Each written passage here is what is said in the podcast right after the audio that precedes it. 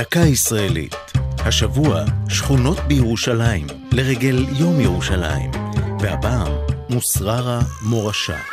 בשלהי המאה ה-19, בעיצומו של תהליך היציאה מחומות העיר העתיקה, הוקמה מוסררה, השכונה שהצמיחה כעבור שנים את תנועת המחאה הראשונה בארץ.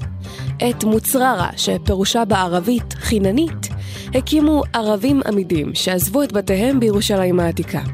כמו הנוצרים והיהודים, גם הם קצו בחיים הצפופים בין החומות. במהלך מלחמת העצמאות התנהלו במוסררה קרבות רבים. תושבי השכונה הערבים נטשו את בתיהם, וכשהסתיימה המלחמה, הפכו חורבותיה לקו התפר בין צה"ל לצבא ירדן. עם גלי העלייה בקום המדינה והמחסור במקומות הדיור, הוחלט במשרד השיכון לאכלס את הבתים המפוארים של מוסררה בעולים חדשים ממדינות צפון אפריקה. התושבים החדשים נחשפו לאש צלפים ירדנים, והחיים בקו האש הפכו לשגרה עד איחוד העיר בעקבות מלחמת ששת הימים. בשנת 71, על רקע תחושת הקיפוח והאפליה של יוצאי ארצות ערב, קמה במוסררה תנועת המחאה הפנתרים השחורים.